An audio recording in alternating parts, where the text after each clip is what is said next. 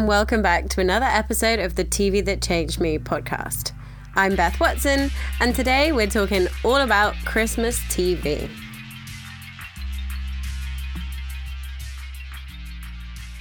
So the last couple of weeks have been really, let's be honest, really shit for people in the UK. There was a lot of hopes and dreams that this Christmas wouldn't be as lonely or as isolating as the last one.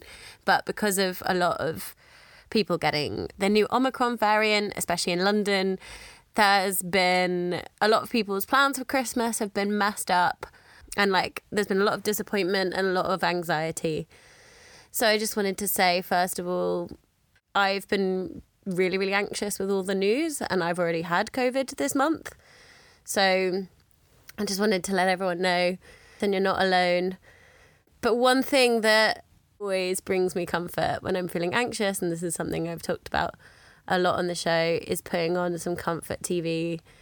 And I really hope the next 40 minutes is a nice way to kind of switch off from everything that's happening and just think about some of the best bits of Christmas TV. And I hope that's what we did on today's episode. I spoke to Iora, who fans of the show will know does the music for the podcast, and who is also, perhaps unbeknownst to our audience, my cousin and someone I often spend Christmases with on a good year when COVID isn't being a little bitch. Even if you're not able to do the Christmas stuff you had planned, hopefully you can still put on one of your favourite Christmas specials and just have a bit of a laugh. And I hope that's what we did in today's episode. Even though in true TV That Changed Me fashion, we still managed to have some criticisms, as always, about the shows we're discussing today. But, you know, we always watch TV with a critical lens, even if it's Gavin and Stacey.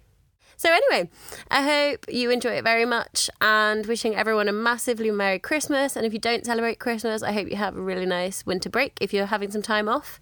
And just sending lots of love. Just a quick warning before we start the show. This episode does include discussion of the way homophobic slurs are used in Christmas specials, which is actually surprisingly a lot. So just bear that in mind, and we try to keep it to a minimum, just referencing the things as they're said in the shows. Just keep that in mind.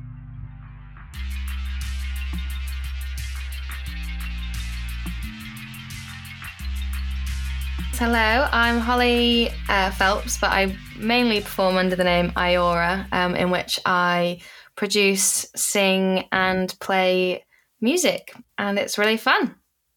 And what else are you?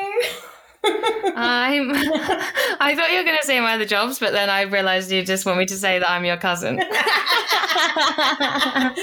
That's exactly what I want, yes.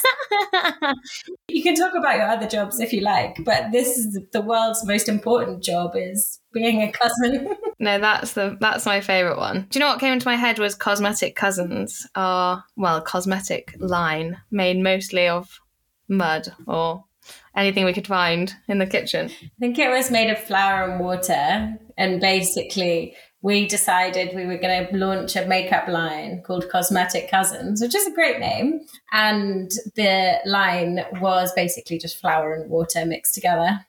I don't think it had any beneficial impact on your skin at all. If anything, adverse effects, but there we are. Side effects include dry, flaky, uneven skin. Amazing. So my first question was, obviously we are family, so we often have Christmas together.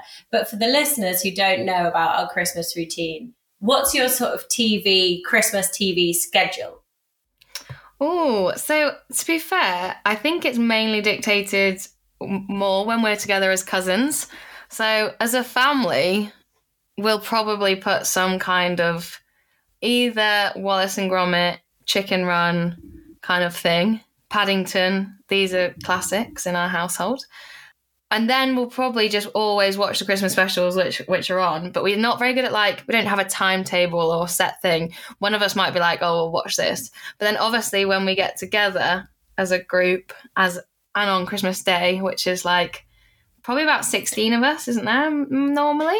Yeah, that's including like aunts and uncles and stuff. And then obviously we all end up watching Jonathan Creek. Yeah, so this is a slightly unique aspect of our family Christmas Day, is that we'll have Christmas dinner and then we'll watch the Queen's Speech, which is not the unique part. And then we have dessert. And then after that, that's when we go and watch Jonathan Creek. And for anyone who doesn't know, do you want to try and describe what Jonathan Creek is? Oh, wow. So Jonathan Creek, and also what's funny is because we're the youngest, so I don't really remember when Jonathan Creek started, because I feel like it's all we've ever known as the younger ones. Oh, I feel like that anyway. Like, I just can't really remember when we're like, let's watch this bizarre. I think I used to find it scary when I was little because it's like always like a crime, murder, mystery-esque. I mean, I don't know if it says itself as a comedy, but it's pretty funny. And when was it filmed? Because it's pretty old as well, isn't it? The first episode of Jonathan Creek was in May 1997. Yeah, so essentially it's a TV show. We started off with Alan Davies as Jonathan Creek, solving mysteries, and they were always mysteries that were seemingly impossible that involved some sort of like mystical or magical element. And the reason Alan Davies' character Jonathan Creek is qualified to solve these mysteries is because he is a magician. Yeah, that's it, isn't it? I forgot that. Is he a magician? No, he's like the stage manager for a magician. Does he? I don't know his career path, actually. And he's joined on his mystery-busting journey by normally a plucky sidekick that is always played by a sort of no-nonsense woman. Is that how we... And the first person to, like, take part in this is Caroline Quentin, who's obviously like an incredible British actress and has been in all sorts of different things. Anyway, but she's in the first two series, and then she gets taken over by a different sidekick, Julia Sawalha. And there's the episodes when it's Alan Davies and Caroline Quentin, there's definitely a little bit of a frisson between the two. And that's something that our family is absolutely obsessed with for some reason. And sometime in the mid-noughties, our cousins Sam, Luke and Mark decided that every time that they were getting drunk or every time that there was like a family party, that they would put on their box set of Jonathan Creek and watch it in excessive amounts and also play a very special game at the same time. So earlier this week, I asked my brothers and cousins to explain some of the rules of the Jonathan Creek drinking game, which if you have nothing to do over Christmas, I would really recommend that anyone gets on board with this game because it is a perfect time waster. So let's see if we can listen. The rules for Jonathan Creek drinking games were drink at the first sight of Creek, drink at the first sign of Quentin. Every time you heard the theme tune in just the score of the programme, just in the background at any moment, you had to drink. You had to drink when Caroline Quentin was eating, which was quite a lot of the time. Drink for the moment of realisation, like when he works out the mystery. There is exactly one episode of Jonathan Creek where Alan Davies is shown naked, and that was a rule that we all had to finish drinks at that moment. Then if you fall asleep, they just draw on your face. So this forms a huge part of our family's Christmas routine. But there's another show that I feel like always reminds me of your family, and that's Vicar of Dibley. So for this episode, we rewatched the 2004 Christmas special. How did you find it? Oh my gosh, I absolutely loved it. Like, I think I'm going to go and watch all of it again. I mean, we'll probably do some of that at Christmas anyway, but it was like, I don't think I realised, obviously we were watching it with a bit more of an analytical like ear, but it's just constant, like the wordplay, the silly little like jokes that they set up that aren't even really relevant. And it's just great. I loved it. I was really, like you put on your text, cackling. I was cackling to myself a lot. I was thinking like, we was basically looking for Christmas specials to watch for this episode. And I found this, we found this 2004 one, and I was like, 2004? Am I even going to know this? And then I watched it and I was like, oh, fuck, I literally remember some of this comedy. Like, I had it. I was like, oh my God, the moment where she dives into the chocolate fountain.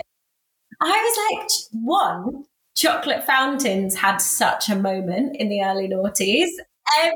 Especially our family, like someone would always hire out a chocolate fountain for like a 50th or like a 21st birthday. Auntie Jane had a chocolate fountain, didn't she?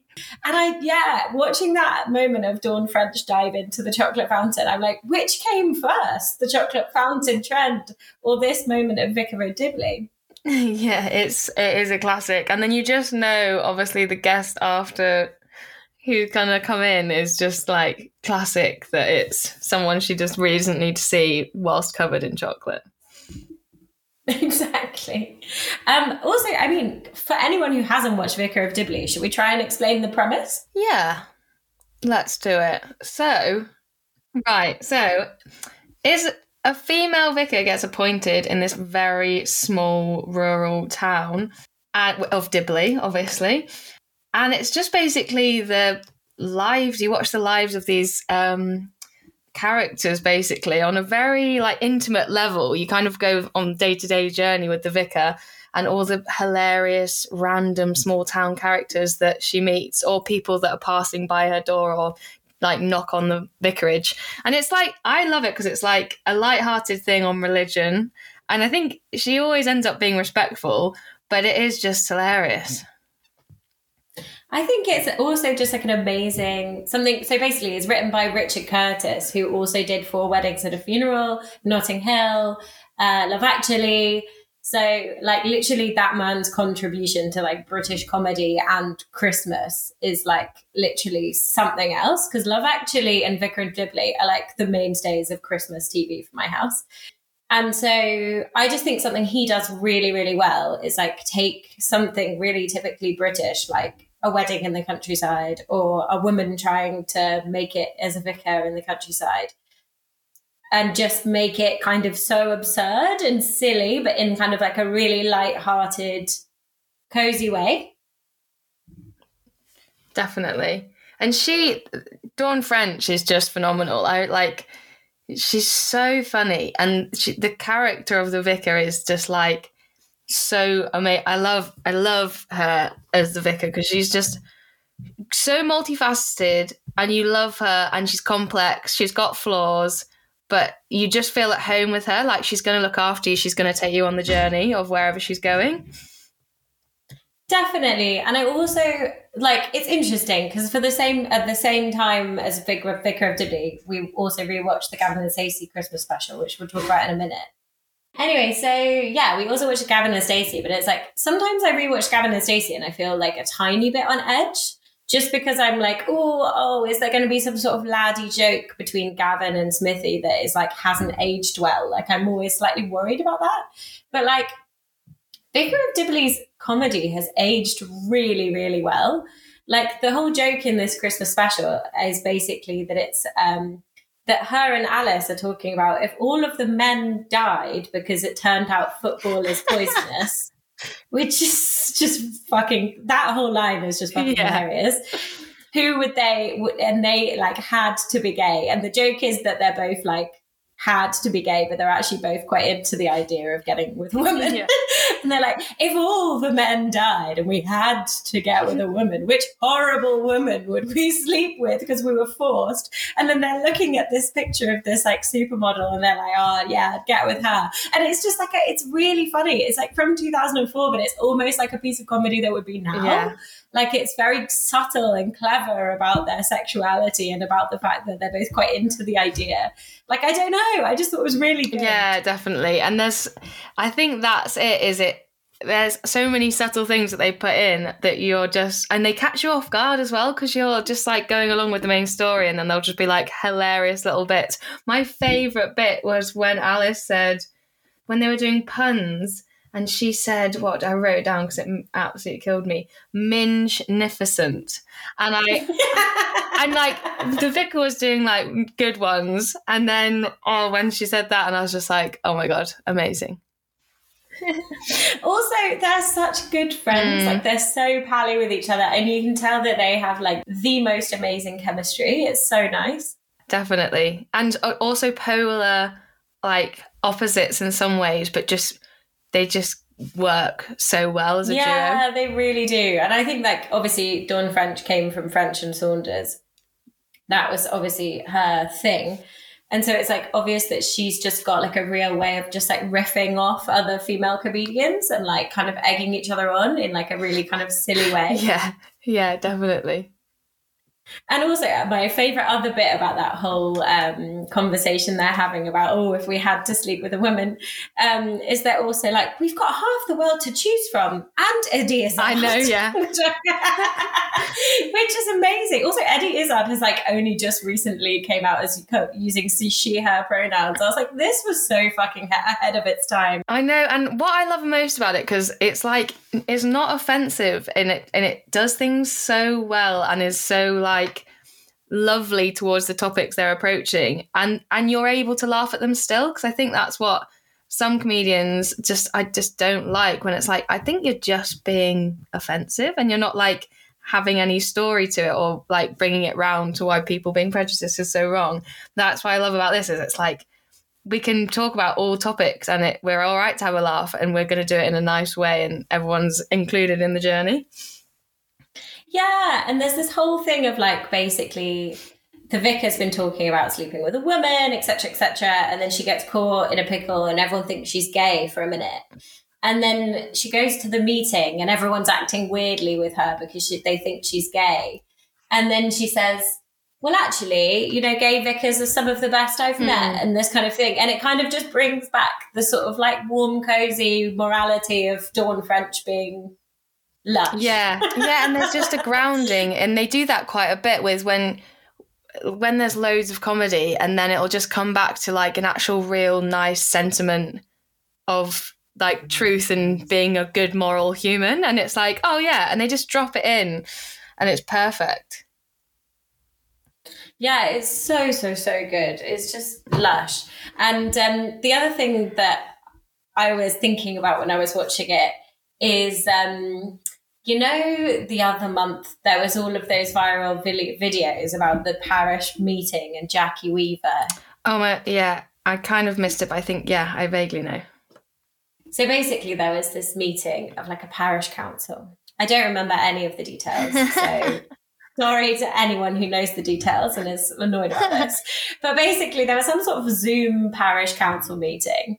And there was a man on there who was, like, talking over everybody and being shouty and cross. And this woman called Jackie Weaver kicked him out of the parish council meeting after he said, "You've got no authority here, Jackie Weaver." And she became an internet sensation. She basically rode the wave of her popularity. She got to be on, like, all the morning TV channels. I think she's released a fucking book. Like, it's honestly got out of hand, Jackie Weaver's fame and success. But the fact that was just, like, a snapshot into, like, a parish council meeting, like, how out of hand they get and how weird, like, the people who are, like, really super involved in, like, local community projects and how seriously they take it in sort of small towns in the UK. Like, that is exactly what Vicar of Dibley does perfectly. Oh yeah. The one that, even before we spoke about doing the Vicar of Dibley as the Christmas special, but my family always quote, and we still do it, like, Dad did it the other day, with the one where she's got to eat, like, 6 Christmas lunches or something ridiculous. And so she said yes by accident to everyone for Christmas lunch. So instead of, I think she tries to say to each of them, "Oh, look, I can't come," or, "Oh, I'll just have a small portion," after failing to say she couldn't come. And she ends up going to each place and having a sitting of Christmas lunch. And we just love that episode for some reason. It just really, like, embodies Christmas for us, like, you just do silly things. You get to go and you eat too much, you drink too much, you go and see everyone. And by the end of it, you're absolutely knackered. You're so full. And she has, like, a sprout eating contest that she obviously, as well as eating all these lunches, doesn't back down from, because she wants to beat David. So yeah, we just dad always goes, oh yeah, it's like the Vicar of Dibley, we're going to have a few lunches kind of thing, and it's just so sweet. Yeah, and I was kind of going to say, like, it's really nice to see, I don't know, it's maybe an interesting question.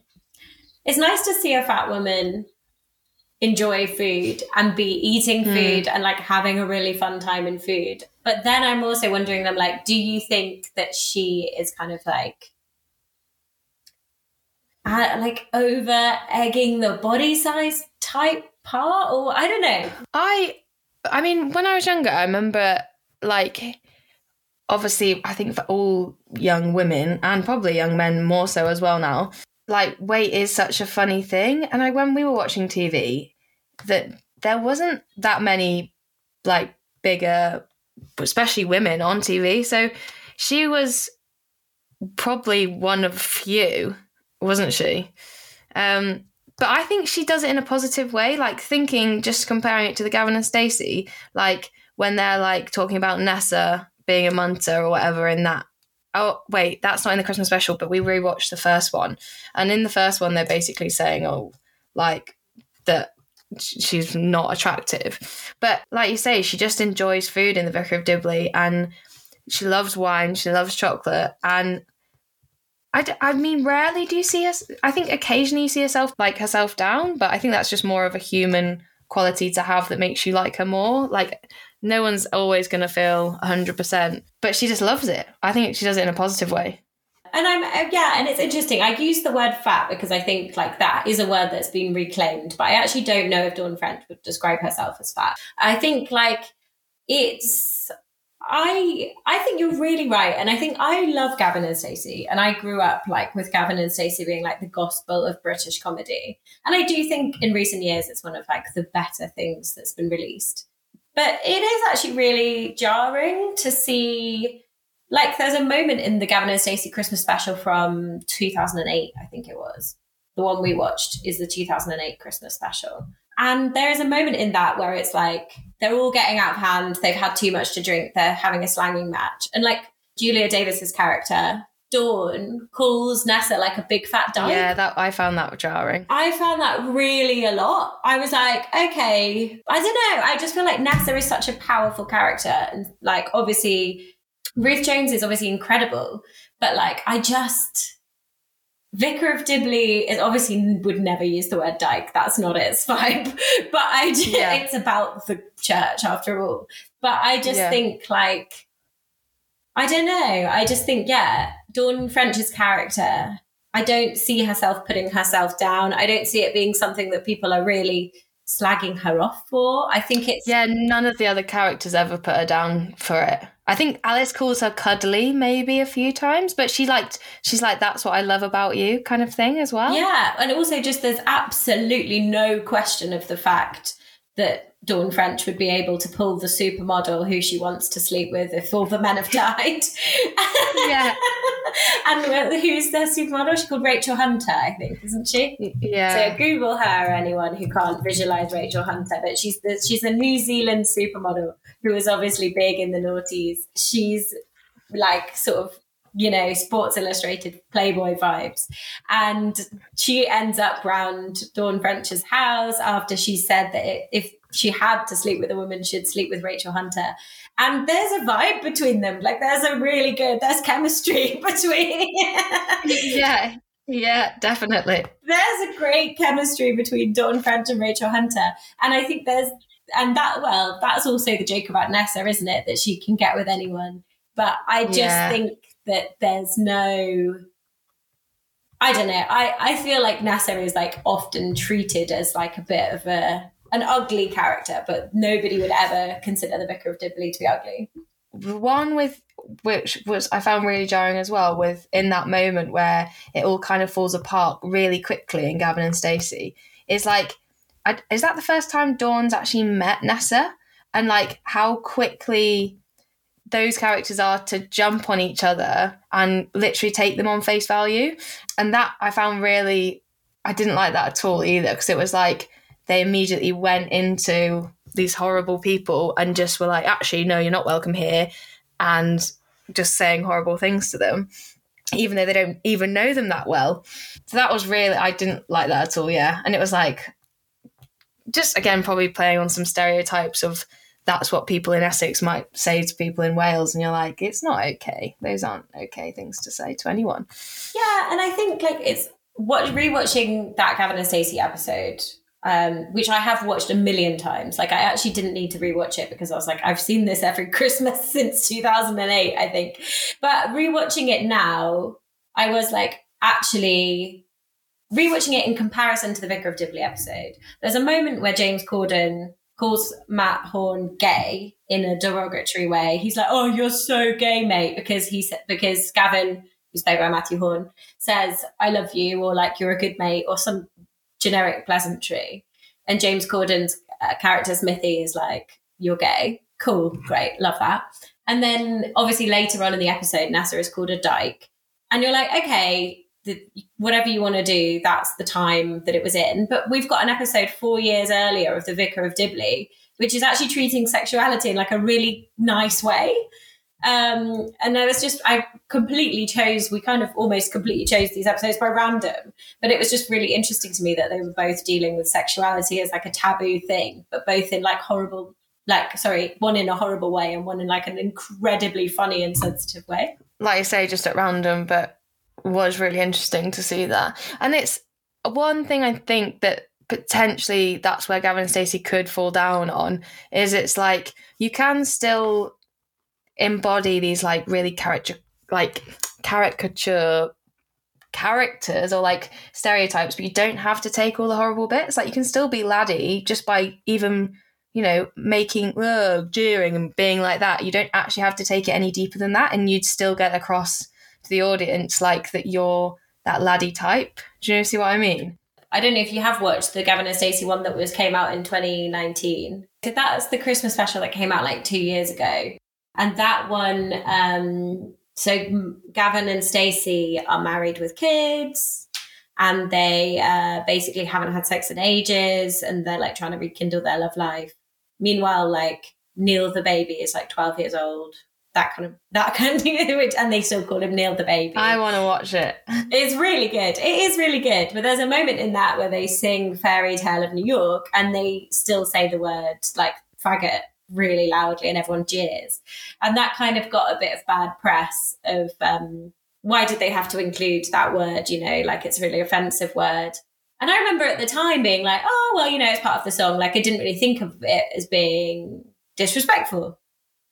But then watching those two Christmas specials back to back, so I watched the 2008 one and then the 2018 or 19 one, and I was like, well, actually, you guys have a history of kind of like writing slurs into your show, so now I actually don't, like now I actually am taking umbrage with you using the word in the more recent version. The thing that I always find so interesting about when any TV show does that, is it's like, everything is so considered. It's not like day-to-day life where you're just having a conversation and it's kind of, you're just muddling through.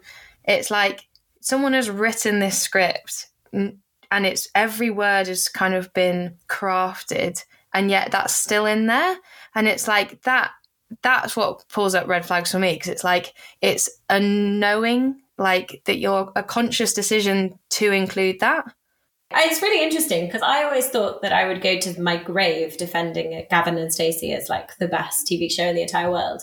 But rewatching it this week, I've been like, nah, well, actually, maybe not. Yeah. I mean, I do love it. And what I love about Nessa's character as well is that she obviously, she doesn't care at all about what anyone thinks of her. Like, not bothered. And she's got so many, like, you hear little things of her, like, backstory where she's, I think in that Christmas special, she's, like, the wrestling champion or, like little bits that you just hear about her multifaceted backstory. And I really do like that about her, that, you know, she'll always keep me guessing, Nessa. Like, you couldn't predict her.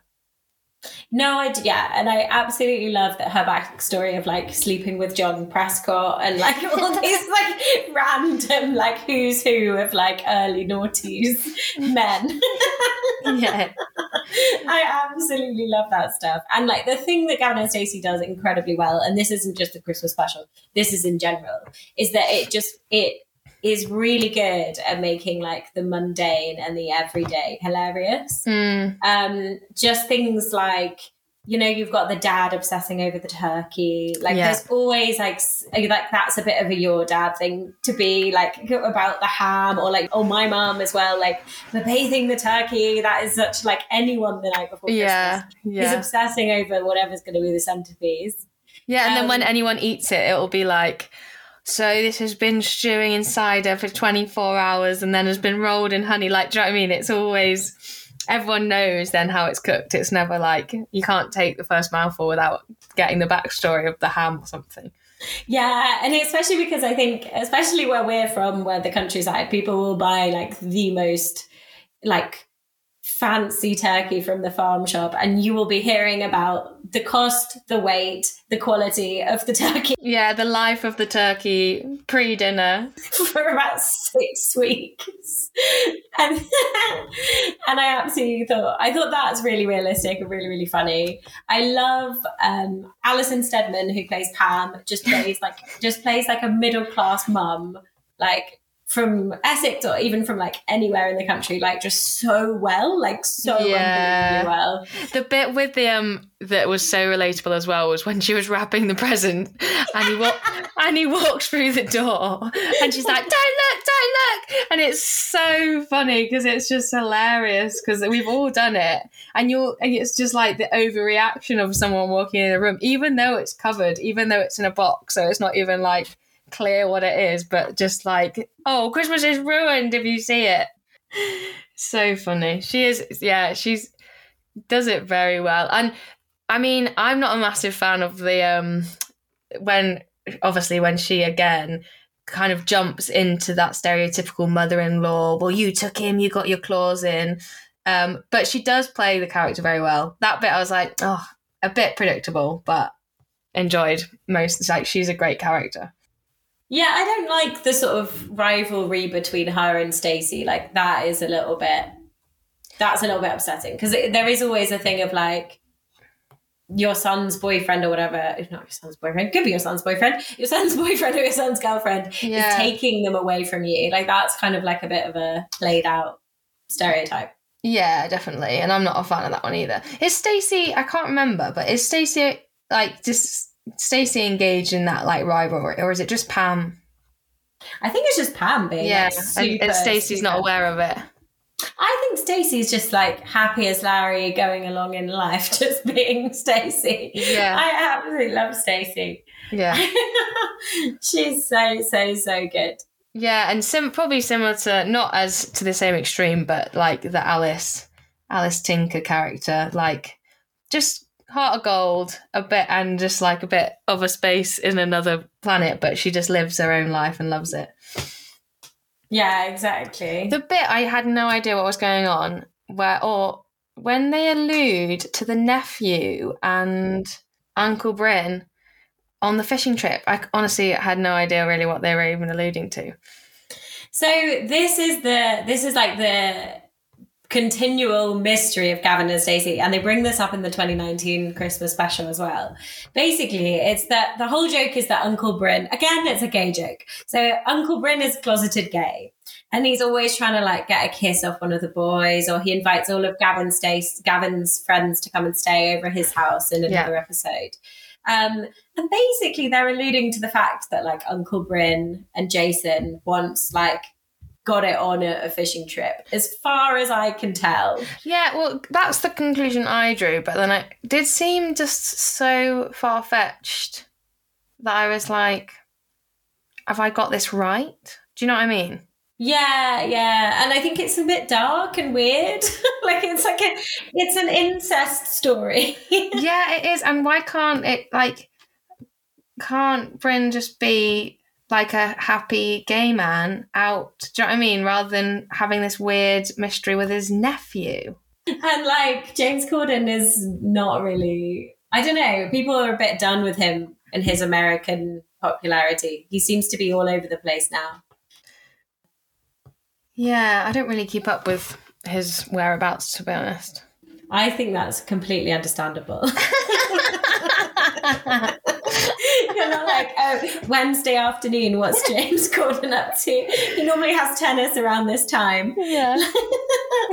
No, but I think, so he was in Cats, that film that completely flopped, and he's got his own late night show, and he was in some sort of Ryan Murphy film called Prom, where he played a gay guy, and everyone basically was like, you shouldn't be playing gay men because you don't know anything. Yeah, what is it with him? Maybe he thinks he knows more about it than he does. Yeah, okay. Well, hopefully he'll be educated one day. Hopefully. And I feel like I was trying to think about like what the Vicar of Dibley, why the Vicar of Dibley is so nice. And it is just like a hug for me. Like, I think it takes me back to being younger where, you know, simpler times, and just knowing that I'm probably at home if I'm watching it, and and feeling safe on that like weird little adventure that you're going to go on around Dibley. Or it's bizarre but beautiful. Was there anything else we wanted to talk about with any of our Christmas specials? Oh, actually no, there was. And this isn't actually just about Christmas specials. It's The Vicar of Dibley with the joke at the end with Alice and the vicar at the end of every episode. So this little feature within every episode is something that like we always looked forward to, and it just gives you a little insight into their friendship as well. Like you get to go into, I mean, I don't know what the back room of a church is called, but into their little vicarage room. Cloisters? No. What are the back rooms in a church called? The sacristy? I don't know. I would have never have guessed that. I would have called it like the chambers or something. The chambers. Yeah, so they're sat in the chambers. It's just really nice because you get a little insight away from everyone else. They often have a brew and you just feel part of their, like they've obviously been having a natter about whatever. And they always tell a joke. And it's just so well done. And often they're terrible, but the way that the characters either tell them or either like receive them is just so good. And it just shows you their friendship really, which I think was so nice to have such a strong like female friendship to see on screen that was just so heartwarming. Yeah, and it's so good that the vicar has an ally as well, because she's with all of those weird men for so much of the episode. I feel like Alice is like a balm to that whole scenario. Yeah, definitely. And she just eases that. You get some time away from, like you say, all of the bizarre male characters in it.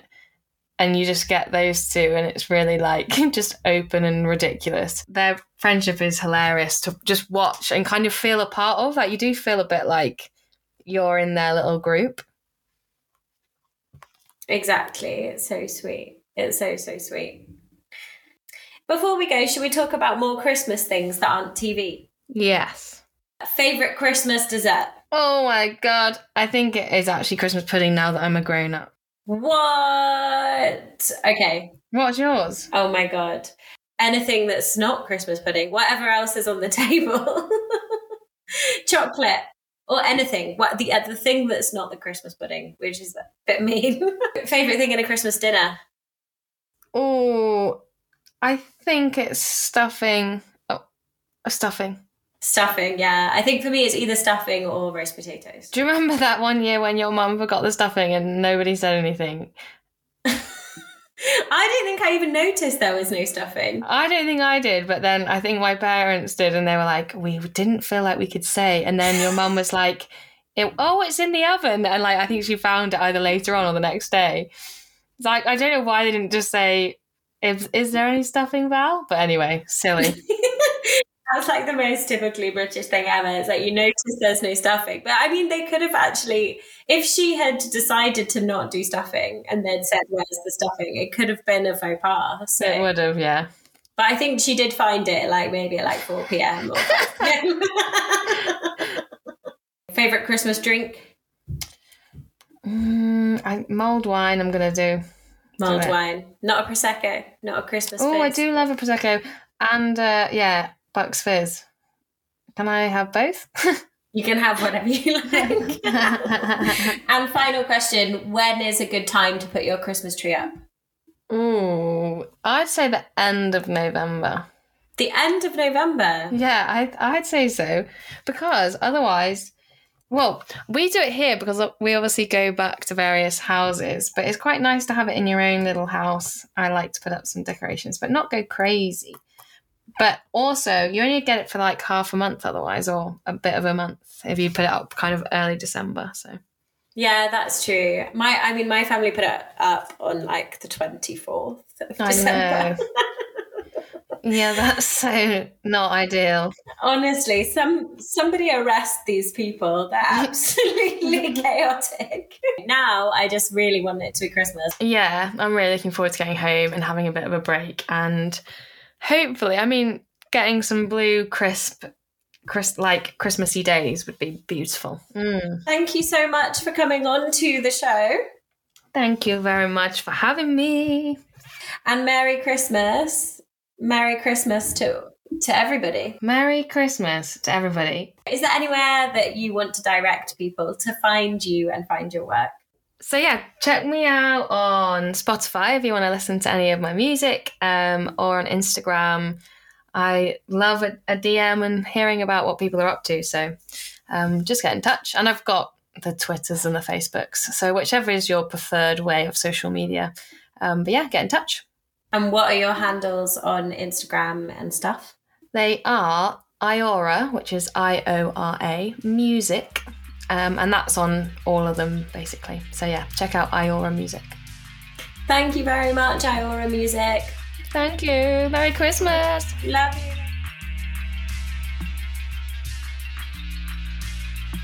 And that's our show for this week. Thank you so much for listening. You can find us on Instagram @TVChangeMe or on Twitter @TVChangeMePod. If you liked the show, please leave us a 5-star review on Apple Podcasts. It helps other people find us.